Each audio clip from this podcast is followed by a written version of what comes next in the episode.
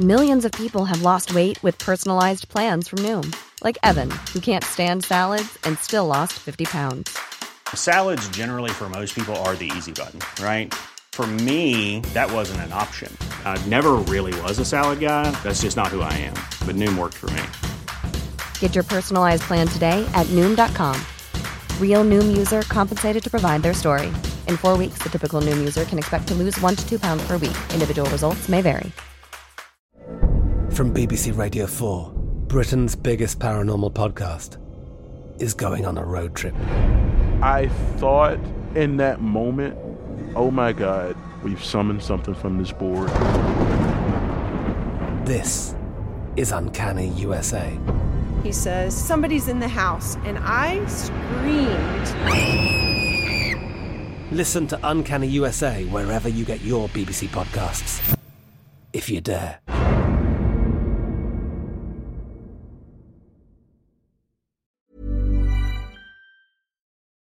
Hi, folks. Today is the 350th anniversary of the most ambitious attempt to steal England's crown jewels in history from the depths of the Tower of London.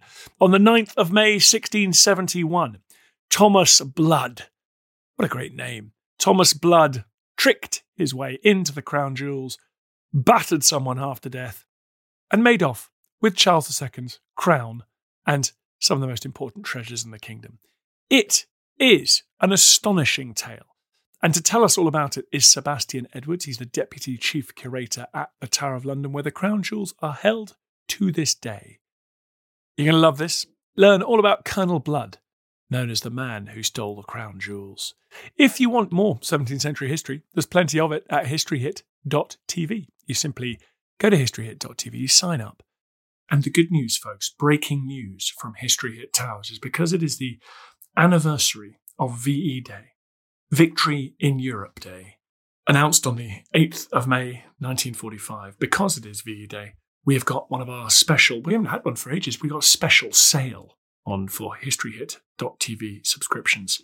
For this weekend only, History Hit TV is 50% off your first three months. Half price for three months. That takes you through the Bismarck anniversary, the Barbarossa anniversary. It takes you through the premiere of our big project on prehistoric Britain. It's got it all. Simply use the code VEDAY, V E D A Y, and you will get 50% off your first three months. It's a sweet deal, and it's over on Monday.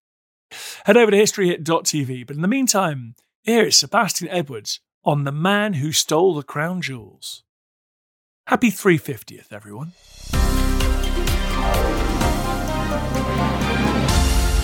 Sebastian, thank you very much for coming on the podcast. My pleasure. Nice to be with you, Dan.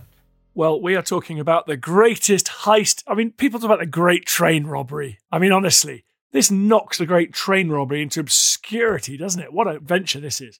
It's absolutely amazing story. There should have been many films made about this, and I don't think there has been one for a long time.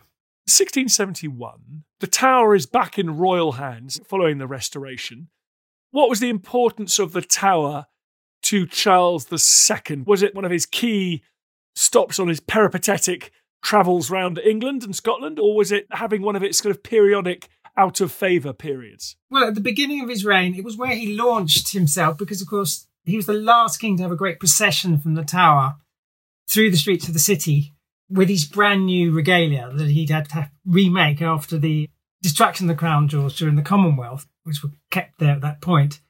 And so it was an important setting off point. But after that, he really, I think, lost interest in the tower. It just didn't meet all his new requirements in re-establishing the monarchy after the restoration. And tell me about the new crown jewels. We've had Plantagenet crown jewel adventures on this podcast so often, but effectively, Parliament, Oliver Cromwell, broke them up and sold nearly all of it. Did anything endure? Well, we think there are three swords and the anointing spoon are the survivors in the regalia. Otherwise, everything else had to be largely remade, although we know a number of jewels survived and they're mostly bought back after the Commonwealth sale, great big sale of the majority of Charles's goods, apart from a few that Cromwell kept for himself. And so it was a brand new set of kit for the new king, but it was very much modelled on what people understood of the lost crown jewels. So it was intended to look as if nothing had changed, I suppose you could say. And the crown jewels, we know famously King John, the useless idiot, allegedly lost great portions of the treasury and crown jewels in the wash as he was escaping from one corner of his kingdom to another as he was beset with his various enemies, domestic and foreign. The crown jewels in this period were kept in the Tower of London or with the person of the king. Was it like today, where it was almost a kind of ceremonial setting for the crown jewels, was the Tower of London? They had been kept there for parts of them, not the entire crown jewels, on and off since the Middle Ages. And it was with Henry I when it had been another great robbery from the crown jewels that people had realised that leaving them at Westminster Abbey wasn't the safest basis under the auspices of the abbey there. But it was very much a practical store when Charles II came to the throne. They were, in fact, at this time in the old jewel house, which is a very modest little tower, a turret almost, on the northeast corner of the tower, facing in towards what is today St Katharine's Dock. And they were locked up in the lower story of that, and it's what is today the Jewel House shop, where visitors go after they visited the Crown Jewels and buy their souvenirs quite a small little place, pretty secure because it was in the two curtain walls of the tower, but not a good place to show them off. That was happening, but as we'll discover as we talk, it was in a very modest way. It wasn't a suitable place to show them. And as it turned out in this escapade, it wasn't a good place to store them in terms of security either. So you could go and have a look at the crown jewels, could you? Yes, what you did was you tipped the assistant keeper, who was a man to become famous, a Mr. Talbot Edwards, in fact, the assistant keeper, and his job was to look after them. And he wasn't paid very much, so he could be tipped by probably fairly well-to-do visitors of the tower. We know there've been visitors of the tower for centuries, but not in the numbers we have today. He would take them into the little room and show them through a grill made of wood, the crown jewels, and talk about them on a very private, intimate visit. Extraordinary, really. Well, it reminds me of Tewkesbury Abbey, where I went the other day, where I was given a little private tour by a very kind volunteer. But this is a whole magnitude of importance more when you talk about the crown jewels. Tell me about Blood. Even by the standards of the 17th century, he is an absolutely extraordinary human being. Talk to me about him. He is an amazing fellow about which there's been much discussion and I think debate by historians, and he's not fully understood, I think, today, it's fair to say. And he is one of these larger than life characters. You just wouldn't believe it if you read the story. You'd say, this is made up. But it's extraordinary. He was really an adventurer, but he was a man with quite strong principles. And his principles were, I suppose, primarily aligned to his Irish roots. And a lot of his adventures and misadventures centered around the fate of the Irish and the Catholic Irish in particular during the 17th century. He grew up during a period of turmoil. He was much involved with the Irish during the Civil War. And afterwards, he swapped sides, as many of these characters did. That was nothing too extraordinary, but he covered his tracks fairly well. And it's quite a murky character, but he always seems to come out on top right through his life. He's a soldier. He's probably a spy. I think we all agreed on that now. And he fought initially for Charles I in the Civil War and then joined Cromwell and was quite well rewarded after the defeat of Charles I by Cromwell. Well, he had rewards on both sides, and he did fairly well under Cromwell, you're right. But his big interest was in carrying on the cause through the reign of Charles II, and he first comes to light again after the Civil War in trying to storm Dublin Castle. Extraordinary thing to do, which is the seat of the Lord Lieutenant, the man in charge of Ireland on behalf of the King who was the Duke of Ormond at this time. And his life is very much wrapped up with the fate of the Duke of Ormond and those leading politicians associated with him. And this happens a few years before this raid on the Crown Jewels. So he becomes absolutely infamous. He's one of the most wanted men in the three kingdoms at this point. He is. I mean, by the time he gets round to the Crown Jewels, he's already a wanted man and people are on the lookout for him. And none of the later favours he receives from the Crown become apparent. And he's very much associated with the Catholic rebels in Ireland at this time. And he takes it a step further. Having been thwarted by the Duke of Ormond, he goes on with an assassination plot on Ormond. And the idea is to actually kidnap him and hang him at Tyburn, which is extraordinary. I suppose an example of what happens to people that oppose the Irish, even though he's doing this from within England. This fails again, and his reputation becomes even worse at this point. Why on earth does he decide that his next mission is going to be to try and steal the crown jewels? Well, I don't think anybody has the ultimate answer to that. When it happens, he doesn't treat them with any respect. They are badly damaged and in part broken up during the raid. So it's clearly not just a symbolic act primarily aimed at sort of downing the crown. The thinking is that he wants to profit from this, but there must be a symbolic part in it because he is a well known Irishman and he is a rebel and he comes out of it still visible. He's not executed. He must have other extenuating reasons for doing it, but he's never admits to what the reason what's behind all this. And although he's involved in many accusations of plots and being involved in espionage, it doesn't seem to be a real genuine conspiracy that people have uncovered since around it to even more important and more powerful people than Blood himself. He really seems to be the leader behind it, although there may have been an eminence grise, a member of the English court behind it that was trying to get at Charles through attacking the crown jewels, I suppose. Well, Charles's succession issues are well known and covered in other podcasts. What happened? Tell me about that day 350 years ago. So, Blood is decided he's going to steal the crown jewels. How does he go about it?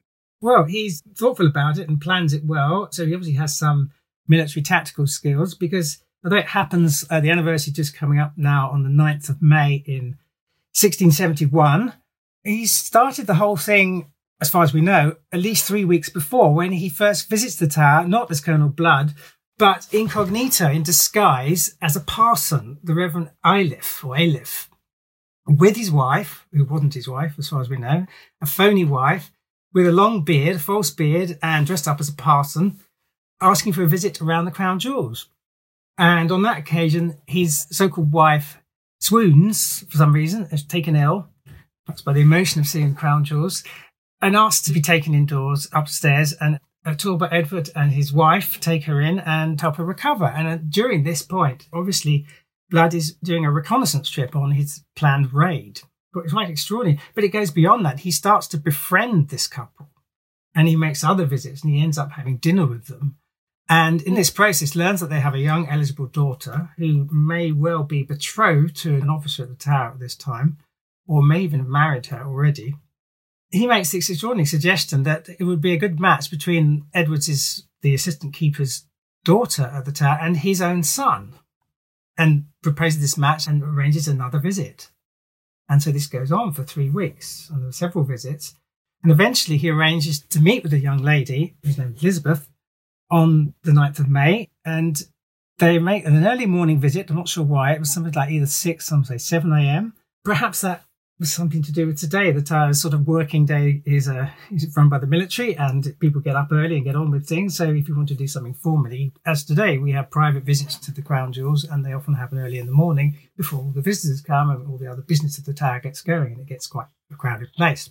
So on this day, the 9th of May, they appear and this parson and his eligible young son to meet up with the daughter of the assistant keeper of the crown jewels.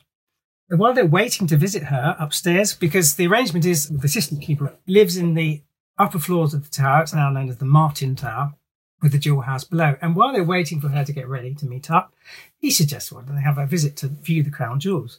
And they let him by Edwards, and immediately the raid begins at this point.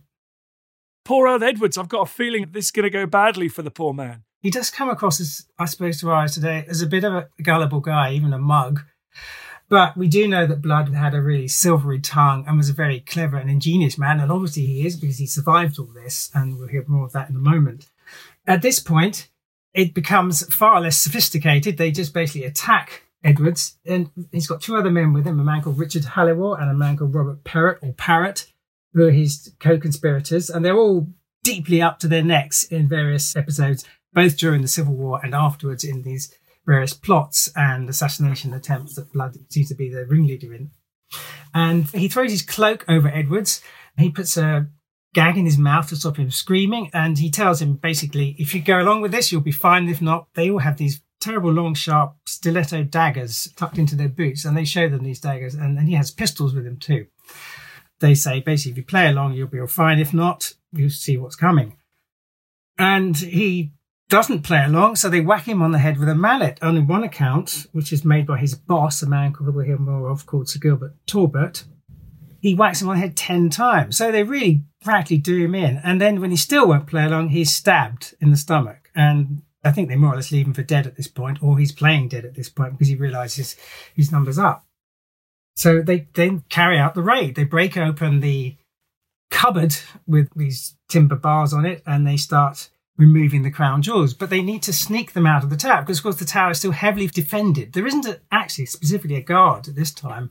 You'd think there would be a young warder outside the jewel houses. today we have a military guard armed to the teeth. But no. So they've got to get through the tower and out quietly. So they start to get the prime objects in the regalia ready to sneak out of the tower in their clothing. And now it starts to get quite farcical when you put to one side the terrible things that have happened to poor old Mr. Edwards. The easiest to remove crown was the newly remade crown of St. Edward's, which is the most important crown symbolically, and is the one used actually for the crowning of the king because it's a smaller crown than the state crown, which has all the great jewels in it. Unfortunately, he tries to squash it to put it into his leather bag. What he hasn't perhaps realised is that, as in right up until the time of Queen Victoria, the crown in the coronation is filled with borrowed gems, which are often hired, in fact, from the wealthy around court, because the crown doesn't actually own enough gems to fill the crown jewels. And after the coronation, they've been removed and sent back to their owners, or some have been put into other jewelry, I imagine, that belonged to the king, and replaced with paste stones. So what is falling out around them on the floor? There's an account of a pearl being lost and later found by a lady that works at the tower. He doesn't even realize what he's stealing. It isn't necessarily of such great worth in its own right. And then another one of his assistants squashes the orb to put it into his breeches. And the third man is trying to break apart the scepter to make it small enough to tuck under his clothing. Quite extraordinarily bloody and messy at this point, although it is all well planned. You're listening to Dan Snow's History. It's the 350th anniversary of the stealing of the crown jewels. More after this.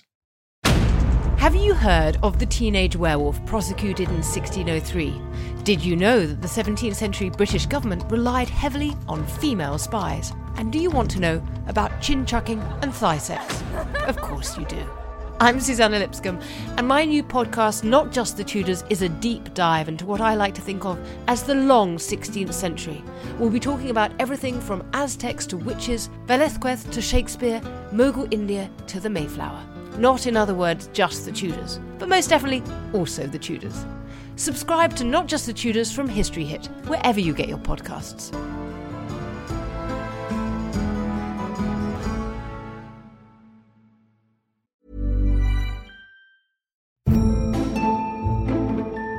American politics are all struggle and strategy, passion and persuasion, and so much scandal. And they always have been. I'm Don Wildman, and on American History Hit, we're delving into Alexander Hamilton, whose bio was big enough for Broadway. From war to women and a dueling death to boot, Hamilton is a fundamental chapter of the American tale. Join me and a cast of worldly experts to meet the real Alexander Hamilton on American History Hit, wherever you get your podcasts.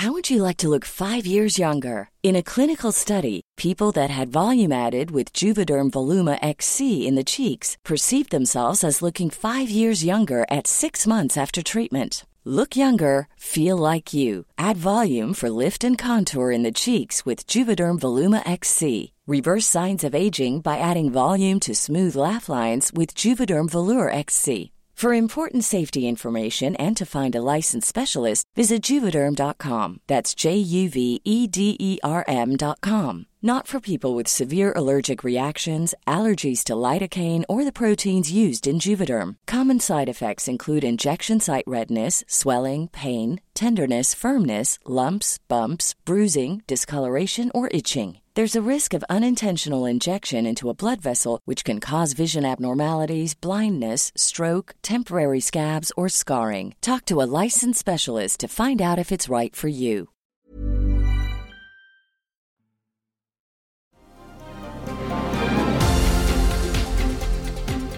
Way they treat the crown jewels, it's curious, isn't it? Maybe they were just nicking it for the base metals in them. They do smash them up, don't they? It, it does sound extraordinary, and you wonder why. I mean, they probably knew from London they'd been to see as visitors that these were all new items. They'd been destroyed quite recently. So I suppose if it was a symbolic act, it was destroying the new crown jewels. It was something to do with getting against Charles II, which Blood later claims he never tried to do. personally. So that doesn't make a lot of sense. And obviously not so well researched in that he didn't necessarily steal enough to make a huge amount of money. Anyway, they stuff these things into their clothing. They are just about to leave when unexpectedly, and this is where the plot gets even more extraordinary and quite absurd and totally like a play or a film. Talbot Edwards, the assistant keeper's son, comes home from the wars unexpectedly. He'd been fighting on the continent against the king's enemies, and he comes home and he spots their lookout man outside the door. They have a chat, and he says, What are you doing here? And he says, Go upstairs, you'll find everybody upstairs, you'll find his sister, Elizabeth, upstairs. And this gives him a chance as getaway man to warn them to get out quickly, which they do. And they make their break in a measured way across the tower and out through a little gate, probably the postern gate, onto the wharf to make their escape. By this time, Edwards has recovered enough to make a scream that his daughter hears because he's still shut into the jewel house downstairs. And they all come down and find the poor man there, tied up and in terrible pain and agony and wounded. And the alarm is finally raised. But by this time, the conspirators are already out on the wharf. And in fact, some of them got back onto their horses. They arrived on horseback. I was hoping they were going to escape by water. It doesn't appear so, no. They start to make a break for it. They're actually recognized, first of all, one of the conspirators, Richard Halliwell, is recognised as one of the plotters against Ormond. They've got a wanted men already, and people start shouting the name. Blood actually starts shouting himself as a distraction, saying a stop thief kind of thing, even though he is the thief, to try and confuse on the busy, crowded wharf for the Tower of London, which is an important sort of gateway to London, to try and get away. I'm afraid to say the yeoman warders, this wasn't their finest hour. One of them just plainly lets the plotters go. Bearing in mind, they are shooting at people at this time. One of them has to dodge a bullet, and they haven't effectively caught them. You've got Edwards' son in pursuit, and then the fiance of Elizabeth Edwards, who is another member of the military. He's a Swedish man called Captain Beckman. He joins in the pursuit, and it's he who finally comes face to face with Blood, who has been at this point trapped on the wharf. He hasn't managed to get to his horses. Blood shoots at Beckman, but Beckman manages to dodge the bullet and he's finally captured. One of the others does get away on horseback, but then he careers into a car that's turning on the wharf and then he is captured too. So only one man from the ones that fly off with the crown jewels actually gets away at this point. Four of them are captured of the five in total.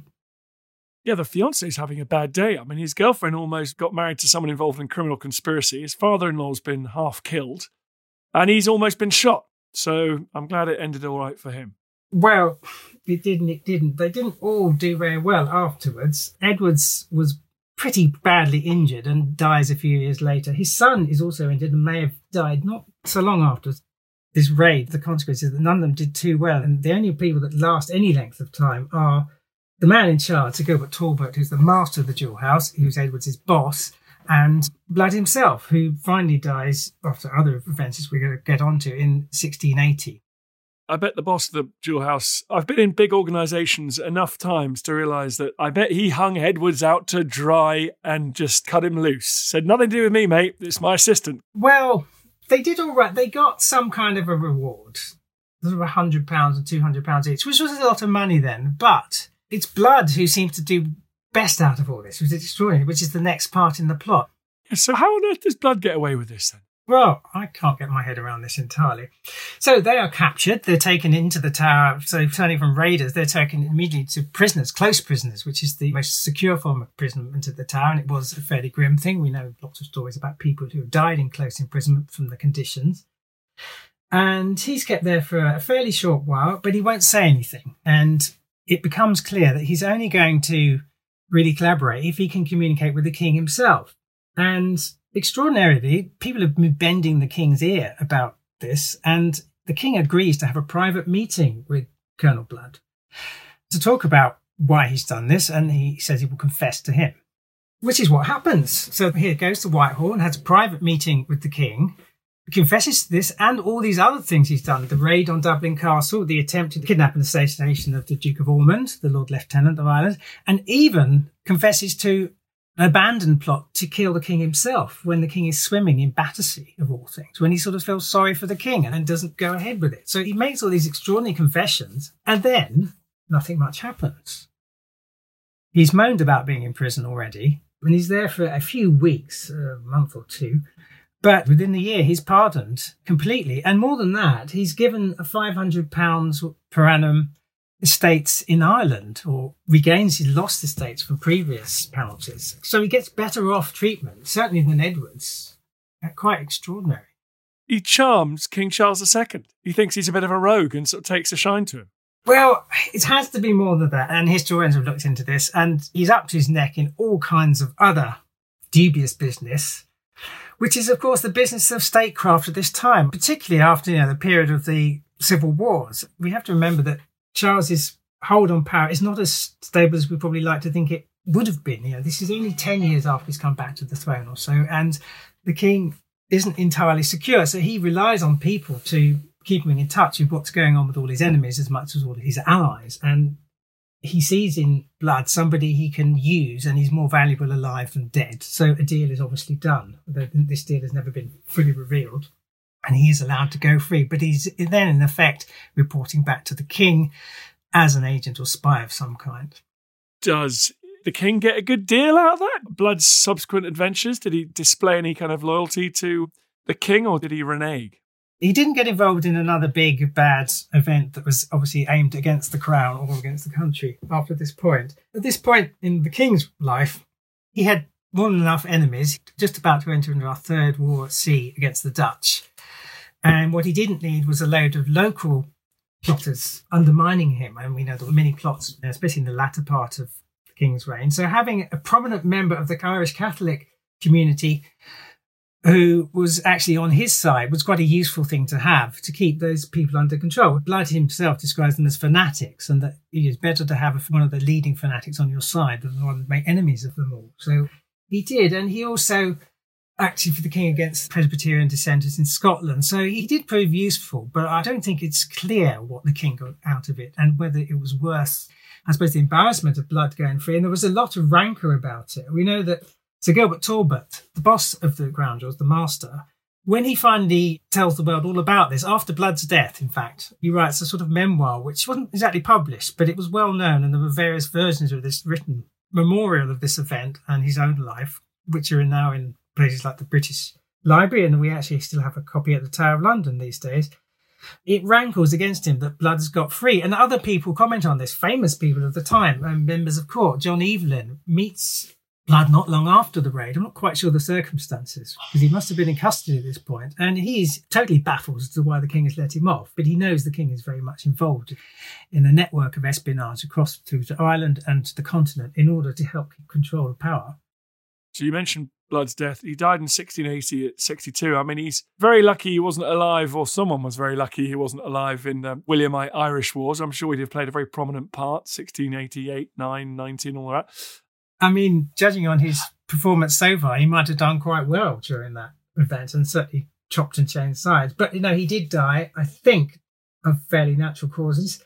But in fact, people were suspicious he had actually died, and there was actually authorised that his body be exhumed after a few days to check that he was in fact dead and it wasn't just another one of his ploys to carry out another incognito nefarious deed. But he was in fact dead by this time for sure. And it's very telling that Gilbert Talbot, the master it's only that point he sets out his thoughts of this event several years before. And his account is a bit muddled, probably through over time and maybe looking at different papers himself that he had access to to try and set the record straight. So the crown jewels that you currently look after there in the mighty Tower of London, are they the same crown jewels that Blood tried to steal? Yeah, I mean there have been additions and changes to them, but no, they're fundamentally Charles II's crown jewels is what we all celebrate today, with the exception of the three swords and the anointing spoon, which is the one medieval survivor. And so the Queen still wears the crown that was squished by blood. Did they unsquish it? They did do some unsquishing and repairs, yes. As I say, these odd jewels that popped out as they were squished were placed back into them and they looked as good as new. I mean, the crown jewels have over time constantly changed and been maintained and repaired as needed, and then sometimes at the whim of monarch. But essentially, he was the last man to make an attempt on the crown jewels, and they were put back and obviously not a lot of publicity, although more than they would have liked. And it was in the papers of the day, this, and everything was right in the end as far as the crown jewels were concerned, but not for poor old Edwards. Has anyone ever tried to steal the crown jewels ever since? Not as far as I know. Although we make a game that we sell based on this story called Steal the Crown Jewels, I think it is. Well, I will be playing that, refining my skills for the big day. Just on the crown jewels, obviously they're sort of priceless because of the historical import and how unique they are. Are they valued for insurance? Like, what is the value of the crown jewels in the basement of the Tower of London? Their value is never discussed. I think they're generally considered to be priceless. I mean, they're irreplaceable. And that includes some of the gems within them as well as the actual objects themselves. So, no, we don't talk about their value at all we just look after them much better than they did at this time. And I have to say, after all this event was over, and after a few years, they did rethink the security at the time in the old jewel house in this little tower, and they finally put metal bars rather sensibly in front of them, and they made visitor arrangements a bit more. Um, a bit more controlled at this point, and put a yeoman warder on duty in front of the jewel house. Well, that's very sensible. I bet by the time the Duke of Wellington was in charge of the tower, things were pretty tightly run ship. Wellington's he's a very interesting character in terms of the Tower's history. Because obviously he was a great military man, he's a great administrator, but he had to deal with something that Edwards had to deal with, which was visitors. And the big thing in Wellington's time as the constable of the Tower London, so he's the man in charge of it, he has to deal with much more public visiting. And this is paid ticketed increasing, and he's actually not very keen on the many, many people he thought were coming. In fact, it was about 10,000 people a year, which is far less than we would hope to have this summer when we reopen properly. You know, how do you look after the crown jewels but make them accessible? And they do move through a series of jewel houses throughout the 19th and then after he's gone into the 20th century. They are moved around where you have this tension between making them as secure as possible, but making them accessible because they are these iconic, important national objects. And that's something we still have to deal with today. I, mean, I think we have a much better arrangement today and it all seems to work far better, but they are stuck within a castle that is designed to be hard to get in and out of. So the irony of the crown jewels, they are not in a perfect museum setting that other great treasures of the world are put on display. Well, I hope everybody listening to this goes and checks out the Crown Jewels. Please do come back and see them, especially if you haven't been there since you were a school child, and bring your friends. We will be delighted. I spent my 40th birthday in the Tower of London. I mean, listen, I love the Tower of London. I love a heritage site. But when my wife and my mum secretly planned for me to go to the Tower of London on my 40th, I'm like, you know, I'm there most days of the week, right? I mean, I look, I'm very happy to go to the Tower of London, but I was quite surprised when they selected that as a surprise birthday destination for the whole family. That's a wonderful place, I think, to have a birthday. Not many people have thought of that. Sebastian, thank you very much for coming on the podcast. Everybody go and check out the Tower of London as soon as it reopens. And you can see the crown jewels that were actually stolen by Blood. So exciting. Thank you. Thank you. I feel the hand of history upon our shoulders. All this tradition of ours, our school history, our songs, this part of the history of our country, all were gone and finished. Hi, everyone. Thanks for reaching the end of this podcast. Most of you are probably asleep, so I'm talking to your snoring forms. But anyone who's awake, it would be great if you could do me a quick favor. Head over to wherever you get your podcasts and rate it five stars and then leave a nice glowing review. It makes a huge difference for some reason to how these podcasts do. Madness, I know, but them's the rules. Then we go further up the charts, more people listen to us, and everything will be awesome. So thank you so much. Now sleep well. Thank you for listening to this episode of Dan Snow's History Hit. Please follow this show wherever you get your podcasts. It really helps us, and you'll be doing us a big favor. Don't forget, you can also listen to all of these podcasts ad free and watch hundreds of TV documentaries when you subscribe at historyhit.com slash subscribe. As a special gift, you can also get your first three months for just £1 a month when you use code Dan Snow at checkout.